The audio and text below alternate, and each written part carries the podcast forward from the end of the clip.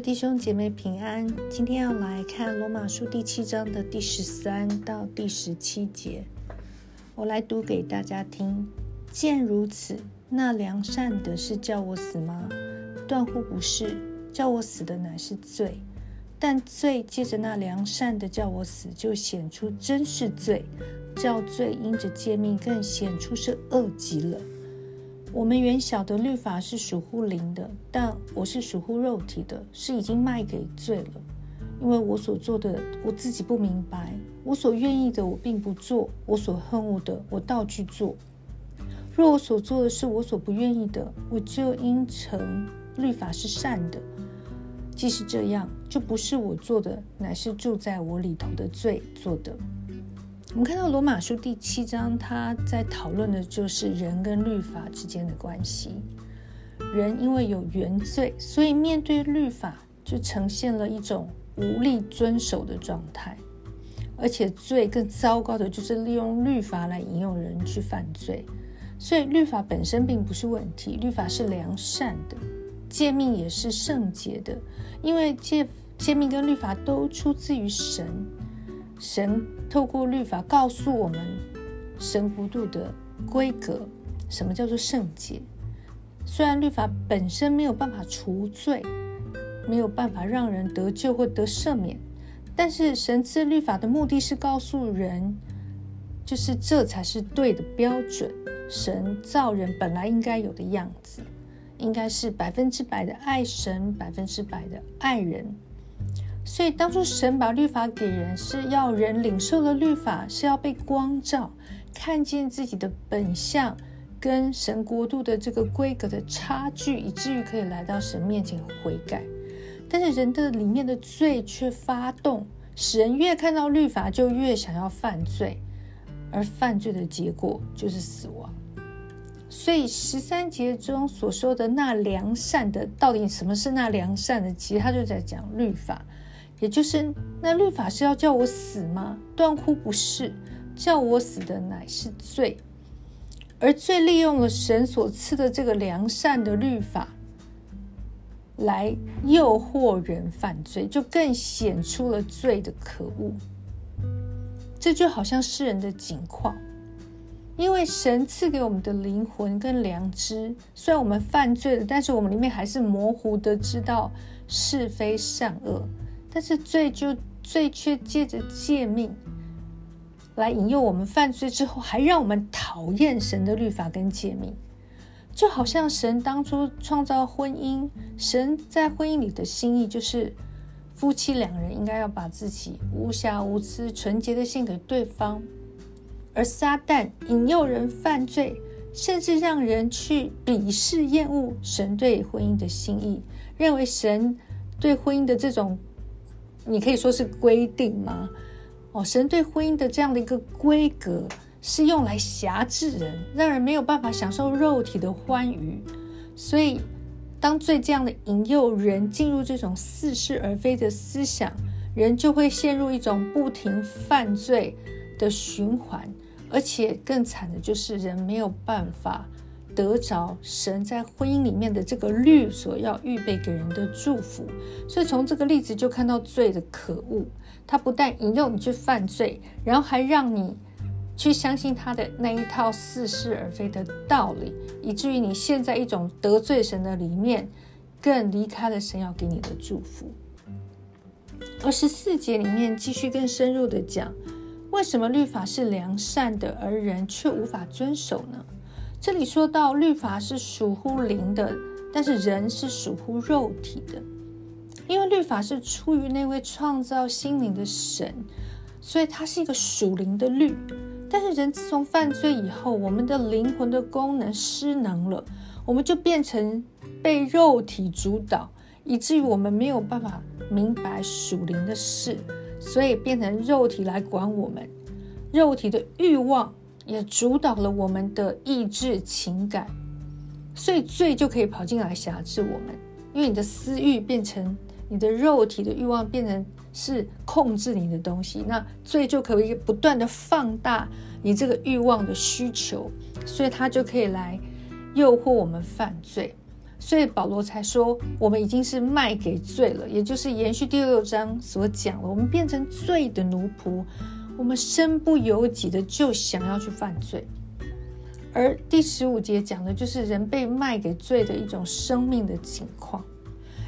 十五节说：“因为我所做的，我自己不明白；我所愿意的，我并不做；我所恨恶的，我倒去做。”也就是人可能是想要遵行律法，想要行善，就好像世界上有许多人所所写出来的劝人为善的格言，或者各种的哲学，好，或者是中国人的这种哇，从以前我们读的四书五经教导我们要父慈子孝啦，要与人为善呐。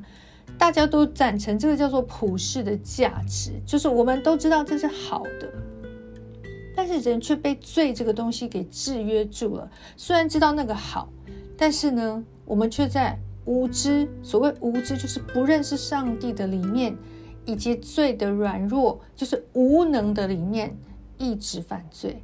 所以在这样的境况的我们，会说：“哎，我不知道我为什么。”会犯这个错，我不知道我怎么了，或者是我就是没有办法，我就是想犯罪。这就是因为罪在我们身上作王，所以我们所愿意的我们不去做，我们所恨恶的我们倒去做。就好像每一年新新的一年开始，我们都会许下新年新希望。哇，我要运动，我要更加的爱我的父母。我要做好财务的规划，不要浪费，或者是我要过一个健康的生活。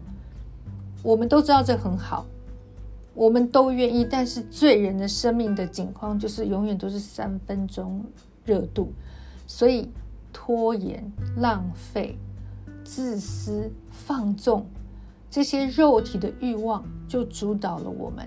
后来我们会因为啊常常立志，然后失败的次数太多，就索性再也不要。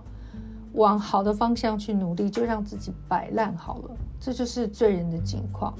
而我们不愿意做的，就是我们讨厌我们自己去做的，譬如批评论断啊、自我重心啦，或者是又自卑，或者是又自傲。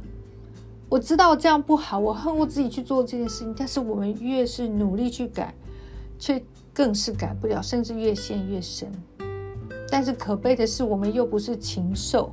我们虽然跟神隔绝，但是我里面还是知道这样做不对，还是会自责，可是却挣扎，却无法自救。所以保罗做了一个结论，在第十六节，他说：“若我所做的是我不我所不愿意的，我就应承律法是善的。”也就是人若是在面对犯罪这件事情，知道这不对，也会感到痛苦跟不愿意。这就代表我们跟神其实还是有同质性，就是我们知道是非，我们也知道律法是对的，是良善的，所以这得到一个结论，就是律法本身是对的，因为你自己的里面这个是非之心，你的良知也在印证这件事情，说啊，我知道律法是正确的，所以很可怜，就会有很大的拉扯跟挣扎。所以十七节说，既说他讲到既是这样。就不是我做的，乃是住在我里面的罪做的，好像一种属灵的人格分裂，也就是人本身并不是出于自发想要犯罪，想要被定罪，但是在我们里面好像另外一个东西叫做原罪，使我们去犯罪。原罪这个东西占据了我们的生命，以至于我们的意志、情感、抉择，通通都被它控制了。即使你想逃，都逃不掉。因为罪的捆绑，有些人是常常活在罪恶感和被控告的里面度日，对自己失望透顶。但是有些人是犯罪到最后是麻木，不再挣扎，就干脆就被他摆布，甚至呢会要别人也跟他一起犯罪，让自己可以脱离罪恶感，然后大家一起来享受这个最终之乐。这就是世人的境况。我们可能有些人是不知道自己需要被救，或者是知道自己需要被救，但是却无能为力。感谢神，神知道人在罪的里面有多么的可悲、可怜，所以他预备了救赎的计划。他让耶稣基督来，耶稣的名字就是耶和华是拯救。他要来把他的百姓从罪恶里救出来。因为罪恶就好像是流沙，你在里面怎么挣扎，只会越陷越深。只有这位无罪的、毫无瑕疵的神的儿子耶稣基督，可以把我们从罪恶里面这个流沙里面救出来，可以把我我们救进他圣洁的国度，可以给我们一个得胜罪恶的生命。所以最后，我们一起来祷告，我们向神感谢，就是。